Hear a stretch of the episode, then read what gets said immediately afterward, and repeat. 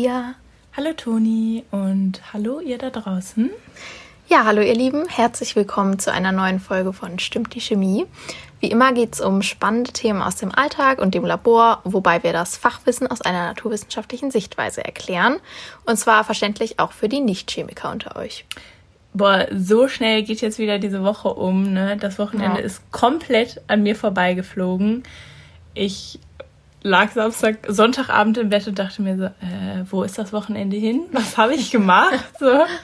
Ich habe irgendwie überhaupt nicht richtig entspannt, weil ich komme nicht mal so durchgeatmet. Oh. Das ist scheiße. Ich war Freitag und Samstagabend unterwegs. Das war irgendwie schlecht getimt. Aber eigentlich schön. Eigentlich, eigentlich kommt einem da das Wochenende immer länger vor, wenn man was macht, finde ich. Ja, aber ich hätte schon gerne. Aber ja, das glaube ich. Hast du denn viel getrunken? Ähm, Freitag war ich nüchtern unterwegs, totaler Anti-Alkoholik. aber Samstag ein bisschen. Also jetzt, ich hatte keinen Kater oder so, es waren jetzt irgendwie zwei oder drei Drinks. Es hielt sich sehr in Grenzen. Ja, okay, das geht. Heute geht es nicht um Alkohol, aber um eine andere Droge. Ich muss sagen, ich habe lange auf diese Folge gewartet und ich habe auch gestern bei Instagram eine Umfrage gestartet und die meisten haben es schon richtig erraten. Nachdem wir jetzt schon zwei Drogenfolgen gemacht haben, aber jetzt eben diese Droge noch nicht besprochen haben, ist es an der Zeit. Ja, sogar drei, wenn man jetzt die Alkoholfolge mitrechnet, haben wir sogar schon drei Drogenfolgen gemacht. Ja, ich würde mal behaupten, die Droge, die wir heute besprechen, ist neben Alkohol und Nikotin mit die bekannteste und auch weit verbreiteste Droge. Denn etwa 40 Prozent der Deutschen haben tatsächlich schon mal gekifft. Was sagst du denn zu Marihuana? Fragst du mich jetzt, wie ich das finde oder was nee, ich nee. dazu wirklich sage? Nee, nee, erstmal, wie du das nennst, also Namen. Oh, Dafür. Oh, das, das ist schwierig. Ich kenne, ich kenne ein paar Namen. Sag. Gras, Weed, Dope, Ott. Ach, es gibt, es gibt auch so viele Wörter dafür. Oder ich ja. weiß gar nicht, was sagt ihr dazu? Ja, ich sage auch, wenn dann nur Gras. aber ja, gut, stimmt. Es gibt aber tatsächlich über 60 verschiedene Namen für Marihuana. Kennst du den Ausdruck Gibbet? Nee. den finde ich super witzig. Heißt das auch Gras oder? Nee, das ist äh, eher spezifischer der Joint. Das ist ja das, was du im Endeffekt dann rauchst. Ach so, jetzt habe ich auch was dazu gelernt. Ein ganz wichtiger Name. ja. Aber was genau ist Marihuana überhaupt? Ihr wisst ja bestimmt alle, wie eine Graspflanze aussieht, beziehungsweise auch, was für eine Form die Blätter haben. Das sieht man ja öfters mal irgendwo als Zeichen, ob auf Plakaten oder auf irgendwelchen Zeitungen. Also als Marihuana bezeichnet man jetzt die getrockneten Blüten der weiblichen Handpflanze, beziehungsweise Cannabispflanze. Was ist mit der männlichen Cannabispflanze? Wie kann man das unterscheiden? Also hier ist Geschlechtertrennung angesagt, denn die männlichen Pflanzen, die produzieren im Gegensatz zu den weiblichen keine Blüten und enthalten weniger THC. Und da gibt es ja zum Beispiel auch beim Anbau, also bei der Züchtung von mehreren Pflanzen, einen wichtigen Punkt. Denn die männlichen befruchten nämlich die weiblichen Pflanzen und das gilt es zu verhindern. Denn sobald die Befruchtung der weiblichen Blütennarben durch männliche Pollen stattgefunden hat, kommt es zum Erliegen der Harzproduktion und damit zur Stagnation des THC-Gehalts. Daher entfernt man, sobald sich die ersten Geschlechtsmerkmale ausgebildet haben, die männlichen Pflanzen. Dadurch lässt sich dann die maximale THC-Konzentration in den Blüten ausreizen. Aber abgesehen davon gibt es noch viele andere Faktoren, die den letztendlichen THC-Gehalt beeinflussen, wie zum Beispiel Lichtintensität oder Nährstoffzufuhr. Okay, Jetzt müssen wir erstmal über THC reden. Wir sprechen die ganze Zeit davon, aber keiner was weiß bis das? jetzt, was es ist. Das ist der psychoaktive Stoff, der berauschend wirkt. Und du sagst uns jetzt, was das heißt. Tetrahydrocannabinol. Über die Synthese haben wir sogar in meinem OC-Modul gesprochen. Okay, das ist ja cool. Ja. die musst du mir dann mal rüberschicken? Ja. Nein, Spaß. Also THC gehört mit dem CBD, über das wir gleich auch nochmal sprechen, zu den Cannabinoiden. Und davon gibt es über 80 verschiedene in der Cannabispflanze. Es gibt aber jetzt nicht nur die eine Graspflanze, sondern es sind derzeit über 1000 verschiedene Pflanzensorten bekannt, die sich in die drei Cannabisgattungen Sativa, Indica und Ruderalis einteilen lassen. Also ich muss sagen, von Indica und Sativa hatte ich vorher schon gehört, aber Ruderalis kannte ich nicht. Ich auch nicht. Also es hat mir wirklich, ich so, hä? Ich dachte, es gibt nur Sativa und Indica. Ähm, Sativa ist hier die stimulierende Pflanze. Also die wirkt stimmungsaufhellend, motivierend und du wirst super aufgedreht, hibbelig und du musst dich die ganze Zeit bewegen. Und Pflanzen der Gattung Indica bewirken jetzt genau das Gegenteil. Da ist die Wirkung beruhigend, entspannt, alles wird träge und ich glaube, man kann auch leicht mal wegknicken. Ja, diese beiden Gattungen sind, denke ich, die bekanntesten. Aber es gibt auch noch eine dritte Gattung, und zwar die Ruderalis-Pflanzen. Wenn man diese alleine rauchen würde, würde man aber aufgrund des extrem geringen THC-Gehalts keine besondere Wirkung merken. Jetzt stellt sich natürlich die Frage, wieso sollte man diese Gattung dann anbauen? Der Grund ist ganz, die ganz besondere Eigenschaft von der Ruderalis-Pflanze, nämlich das Autoflowering. Das heißt, äh, die Pflanzen sind selbstblühend und bei den Indica und Sativa ist es wie bei den meisten Pflanzen so, dass sie durch äußere Einflüsse wie zum Beispiel Licht anfangen zu blühen. Aber bei der Ruderalis sorgt allein das Alter der Pflanze, in dem Fall halt vier Wochen, für das Blühen. Ich finde, das ist super spannend, oder? Du, ja. du kannst sie überall. Wir, wir können die in unserem Kleiderschrank anbauen. Stockduster ja. und irgendwann fängt es eigentlich zu blühen. Ich habe so überhaupt gar keinen grünen Daumen. Das wäre eigentlich die perfekte Pflanze für mich. Bei Toni ist selbst Lavendel verblüht. Und Kakteen sind auch schon verblüht. Ja, weil Kakteen sterben immer. Ich weiß nicht wieso, ja. aber die, die halten nicht. Aber das ist jetzt natürlich auch nicht nur für uns ein großer Vorteil, sondern auch für die Züchter, die die Pflanzen im Freien anbauen weil sie nicht abhängig von der Anzahl der Sonnenstunden sind. Denn in der Regel fangen die Cannabispflanzen erst an zu blühen, wenn die Tage wieder kürzer werden, so ab circa Mitte, Ende September.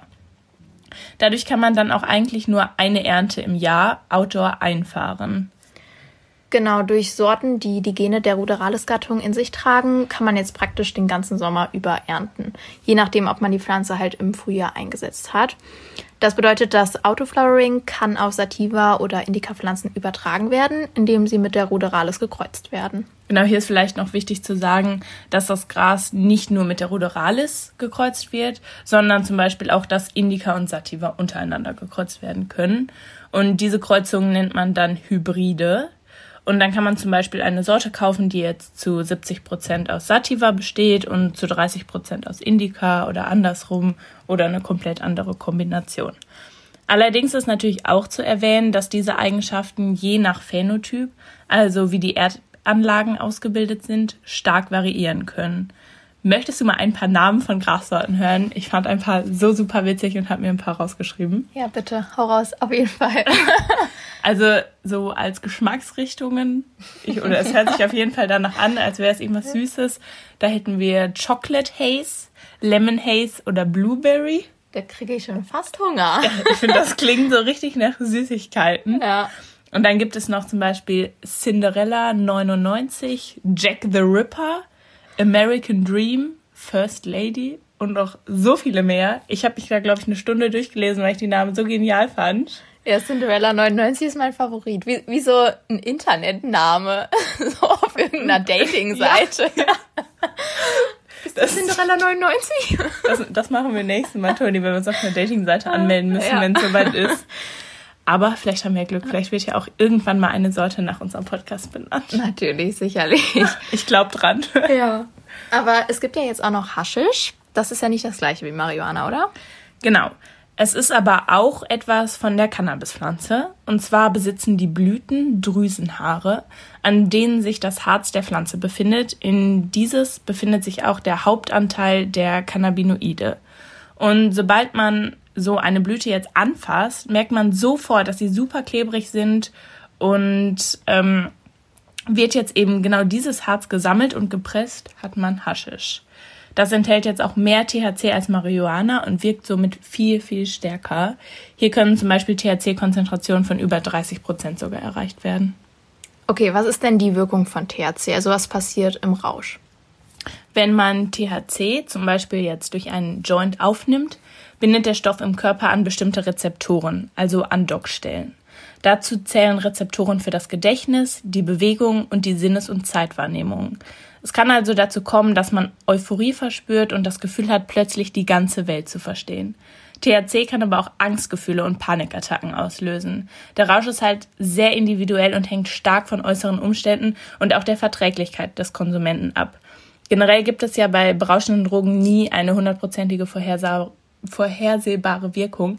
Aber was auch noch super wichtig ist, ist auch die Stimmungslage von einem selbst. Also was, das zählt natürlich zu allen Drogen und das sollte man bei allen Drogen beachten und vor allem auch wirklich, wirklich vorher überprüfen. Wenn man wirklich schlechte Laune hat oder in einer schlechten Stimmung ist, sollte man auf es ist noch schlimmer. Also da kann es auf gar keinen Fall ein toller Rausch werden oder da kann es überhaupt, überhaupt gar nicht positiv werden. Da können nur ganz schlimme Sachen passieren. Ja, stimmt. Außerdem kriegt man auch total die Heißhungerattacken, oder? Da lacht Toni. Hunger haben wir so oder so, dafür müssen wir nicht THC nehmen. Genau. Aber das ist richtig, THC berauscht nicht nur, sondern es regt auch wirklich den Appetit an. Und diese Wirkung wird auch therapeutisch genutzt, zum Beispiel bei Krebs- oder AIDS-Patienten, wobei die Krankheit mit einem extremen Gewichtsverlust einhergeht und somit dann die Patienten wieder zum Essen bringt. Ja, Marihuana wird allgemein häufig als weiche Droge bezeichnet und ich denke, die meisten würden wahrscheinlich auch sagen, dass Gras jetzt nicht die härteste Droge ist. Jetzt kommt aber das große Aber. Auch wenn Marihuana keine körperliche Abhängigkeit hervorruft, wie zum Beispiel Heroin, wo man ja dann richtig heftige Entzugssymptome hat, wenn man die Droge absetzt, kann es aber mit der Zeit zu einer psychischen Abhängigkeit kommen und teilweise auch schwerwiegende Nebenwirkungen mit sich ziehen. Das hängt halt dann, wie du auch schon meintest, von der Persönlichkeit des Konsumenten und seiner körperlichen und seelischen Verfassung ab, aber natürlich auch von der Menge des Konsums. Also so ungefährlich ist Cannabis überhaupt nicht, wie alle sagen. Und ich würde auch sagen, dass ein psychischer Entzug fast schlimmer ist als ein körperlicher, oder? Ja, würde ich auch sagen, der hält halt viel länger an, ne? Ja, das stimmt. Wie sieht's denn überhaupt mit der Süchtigkeitsrate so aus? Etwa 5 bis 10 Prozent der Konsumenten sind süchtig. Also im Vergleich zu anderen Drogen ist es ja eigentlich relativ wenig. Aber das Suchtpotenzial ist halt eindeutig vorhanden und sollte auch nicht gerade unterschätzt werden. Denn auch ohne eine Abhängigkeit zu haben, ist es nicht ganz harmlos, regelmäßig zu kiffen. Vor allem bei Jugendlichen, deren Gehirn halt sich noch im Wachstum befindet. Da kann nämlich häufiger Cannabiskonsum negative Auswirkungen auf das Erinnerungs- und Konzentrationsvermögen haben. Also 5 bis 10 Prozent Abhängige finde ich trotzdem noch relativ wenig. Also wie du schon gesagt hast, im Vergleich zu den anderen Drogen ist das ja jetzt wirklich nicht so viel. Und da, also bei den anderen Drogen, da macht ja einmaliger Konsum schon direkt abhängig. Das haben wir jetzt hier nicht. Ja klar, wenn du das im Vergleich siehst, ist es natürlich noch harmlos. Genau. Es ist ja auch so, dass der THC-Gehalt durch immer potentere Züchtungen mittlerweile viel, viel stärker ist als beispielsweise das Cannabis, das in den 60ern zum Beispiel von den Hippies geraucht wurde. Da lag nämlich der durchschnittliche THC-Gehalt bei etwa 1%. Heute geht man von einem durchschnittlichen Gehalt von über 15 Prozent aus. Es sind aber sogar mittlerweile Sorten bekannt, die im Idealfall sogar bis zu 20 Prozent enthalten können. Das macht das Ganze natürlich auch potenziell um einiges gefährlicher, beispielsweise eine Psychose zu erleiden. Ja, das ist natürlich von 1% auf 15%, das ist natürlich wirklich ja. eine krasse Steigung. Aber man hört ja oft so den Spruch, Kiffen macht dumm. Ja. Stimmt das denn, dass die Intelligenz vom Kiffen abnimmt?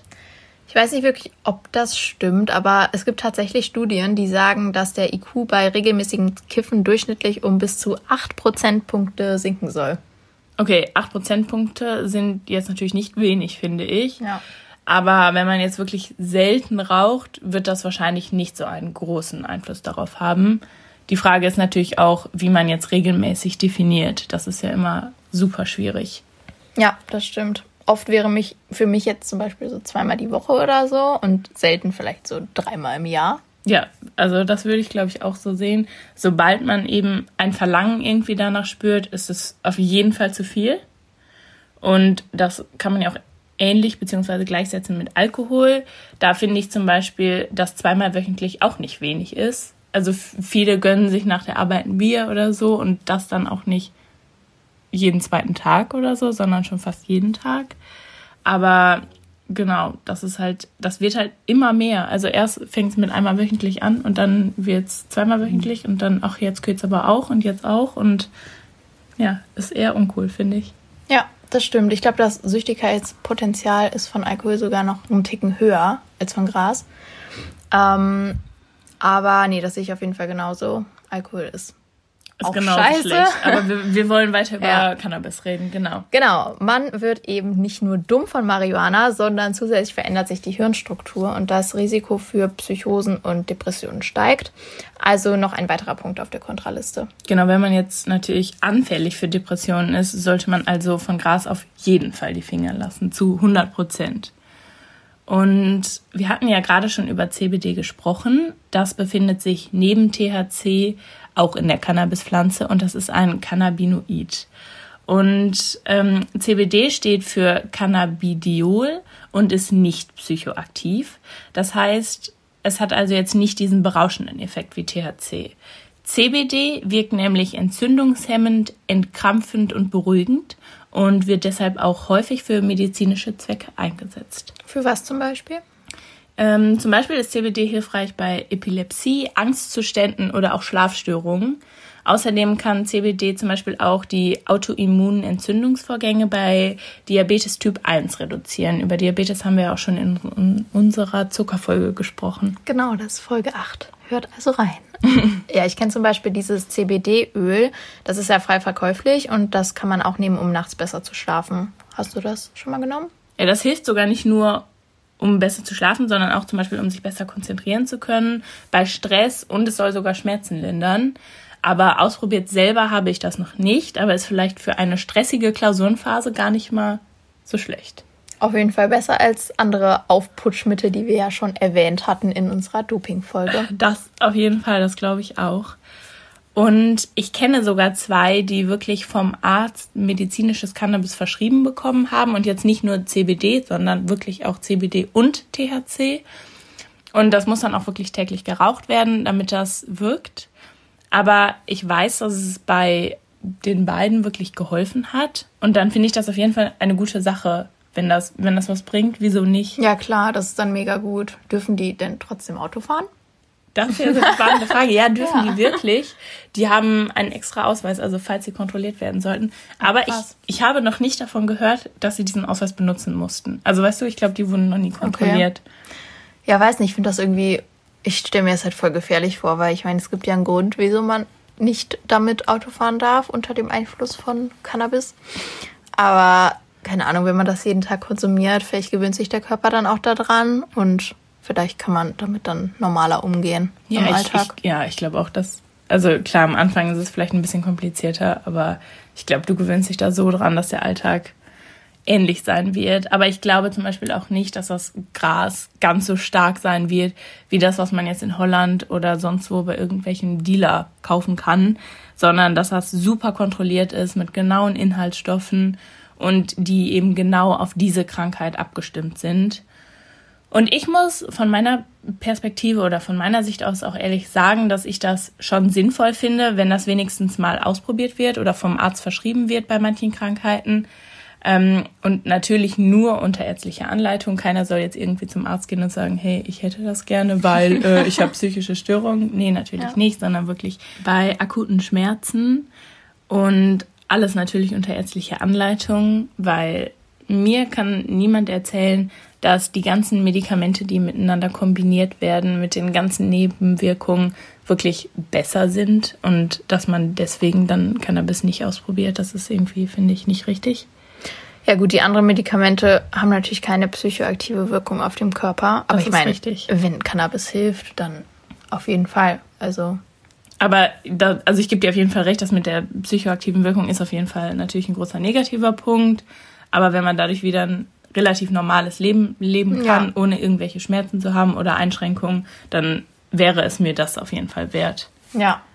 Aber ein anderer Punkt okay. zu Cannabis. Es ist quasi unmöglich, an einer Überdosis zu sterben. Man müsste dafür nämlich circa 30.000 Joints innerhalb von 15 Minuten rauchen. Okay, Challenge accepted. nee, das ist ja zeitlich komplett unmöglich. Ja. Also das geht nicht. Aber das ist auf jeden Fall eine gute Eigenschaft. Und das ist auch vor allem eine Eigenschaft, die sonst keine einzige Droge aufweist. Ja, selbst bei Alkohol gibt es ja wirklich auch viele Tote durch übermäßigen Konsum. Da stellt sich doch auch direkt die Frage, wieso ist Alkohol erlaubt und wieso ist Marihuana verboten? Beziehungsweise wieso ist es illegal? Hast du Lust, darüber mit mir zu diskutieren oder ist das. Schwierige Diskussion, ja. aber wir versuchen es. Okay, ich, ich fange einfach mal mit einem Kontrapunkt an und du darfst dann darauf reagieren. Okay, schieß los.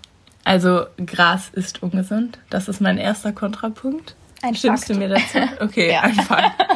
Ja, wie wir schon gesagt haben, ist dadurch, dass der THC-Gehalt im Gras immer weiter steigt, die Gefahr, eine Psychose zu bekommen, viel, viel höher als früher. Gras zählt inzwischen sogar zu den harten Drogen, was ein eindeutiger Kontrapunkt wäre, oder? Ja, also, auf jeden Fall. Wenn das legalisiert werden sollte, müsste man halt einfach eine super intensive Qualitätskontrolle vor dem Verkauf einführen. Also, dass genau geschaut wird, dass nur ein geringer THC-Gehalt enthalten ist und dass das eben auch heißt, dass das Gras wirklich wieder schwächer ist und nicht so stark, wie es vielleicht momentan zu kaufen ist. Ja, dadurch, dass Cannabis ja illegal ist, denke ich auch, dass das auch häufig sehr unrein ist und so von den Händlern auf dem Schwarz Schwarzmarkt und die halt überhaupt nicht die Qualität von ihrem Gras kontrollieren. Und äh, ja, dadurch weiß der Konsument natürlich nicht, was er kauft, was da drin ist. Ja, das auf jeden Fall. Also ich glaube auch nicht, dass die Verkäufer auf dem Schwarzmarkt oder wie wir es eben nennen wollen, Dealer oder Ticker oder ja. die ganzen Titel, ich glaube, die interessiert das überhaupt gar nicht, was in dem Gras drin ist oder wie das aussieht oder was damit passiert. Und ähm, das ist natürlich schlecht. Aber das weitere Problem ist auch, dass sie natürlich nicht nach dem Ausweis von dem Käufer fragen und überhaupt nicht kontrollieren, wie alt er ist und somit natürlich auch an unter 18-Jährige verkaufen. Hauptsache das Geld kommt rein und ähm, sie können eben weiter weiter dealen oder weiter verkaufen. Und ähm, durch jetzt zum Beispiel die Legalisierung von Cannabis würde hier der Konsum und Verkauf viel besser kontrolliert werden können und der Schwarzmarkt würde auf jeden Fall teilweise einbrechen. Genau, aber ein anderes Problem ist auch, dass Cannabis natürlich auch als Einstiegsdroge gesehen werden muss. Durch den Konsum wird dann vielleicht die Hemmschwelle zu anderen Drogen verringert. Das würde ich sagen, ist auf jeden Fall so. Ich glaube, die meisten Drogenabhängigen, da war einfach die Einstiegsdroge Gras und ja. nicht Alkohol. Ja, auf jeden Fall. Das ist auf jeden Fall ein wichtiger Punkt. Aber genau, man muss halt wirklich dann gucken, ob vielleicht Alkohol und Nikotin nicht auch eine Einstiegsdroge sein könnten oder darstellen könnten. Weil wir haben gesagt, Alkohol und Nikotin macht noch mehr süchtig oder macht viel mehr abhängig. Aber vielleicht wäre noch ein weiterer Vorteil der Legalisierung, dass jetzt eben der Konsum nicht mehr verheimlicht werden muss und dass dadurch auch so problematischer Konsum schneller erkannt werden kann und wirklich auch Hilfe angeboten werden kann. Ja, klar, aber es besteht natürlich auch die Gefahr, dass mehr Personen Gras ausprobieren würden, wenn es legal sein würde und dadurch natürlich mehr Leute konsumieren würden. Aber es könnte zum Beispiel, wenn ein Schüler aus der Oberstufe, sagen wir jetzt, ein wirkliches Problem oder so mit Gras hätte oder eine negative Erfahrung, könnte es jetzt oder könnte der Schüler oder die Schülerin ohne Probleme zu seinem Vertrauenslehrer gehen und sagen, hey, können wir über was reden, ohne dass du ungefähr das Jugendamt anrufst oder ohne dass die Eltern benachrichtigt werden müssen, da es eben ab 18 dann erlaubt ist. Ja, ja, klar, das ist auf jeden Fall ein richtiger Punkt. Ja. Aber allgemein, lasst auf jeden Fall besser die Finger davon ja. und scheut euch nicht, wenn ihr Probleme habt, euch an jemanden zu wenden oder eine Drogenberatungsstelle zu kontaktieren, weil niemand wird euch dafür verurteilen und ihr werdet auch nicht in ein schlechtes Licht gestellt. Nee, das ist auf jeden Fall super wichtig. Also Leute, man muss nicht Alkohol trinken, man muss auch kein Gras rauchen und man muss auch keine Zigaretten rauchen. Man kann auch ohne Alkohol cool sein und man darf auch seine Orangenschorle oder Saftschorle oder seine Cola trinken, wenn man abends unterwegs ist. Das ist auch vollkommen okay. Ich bevorzuge oh. Rhabarberschorle, die ist auch lecker. Und Schokolade macht auch gute Laune. Man muss nicht dafür irgendwelche Drogen nehmen. Genau. Lieber Chips statt Pilze. Unser Leitspruch und gut, für heute. Und gute Musik, damit kann man auch glücklich sein. Ja. Das ist ganz wichtig. Genau. Ich habe jetzt noch die letzte Woche Labor vor mir und ich bin ganz froh. Ich habe schon gehört, ich muss Freitag nicht mehr hin. Ich so, ah, ja, ja kurze Woche. oh, richtig gut. Ja. Und ab nächster Woche erzählen wir was Neues, Spannendes von mir. Ich habe eine coole Aufgabe für nächste Woche. Uh. Uh, Toni weiß schon Bescheid. Ja. Bis nächste Woche. Bis dann. Ciao. Tschüss. Schreibt uns gerne eure Meinungen bei Instagram oder bei Facebook zu der Folge oder vielleicht auch zu der Legalisierung von Cannabis oder nicht. Und wenn was Spannendes dabei ist, posten wir euch. Und ja, wir freuen uns immer über eure Rückmeldungen. Ciao.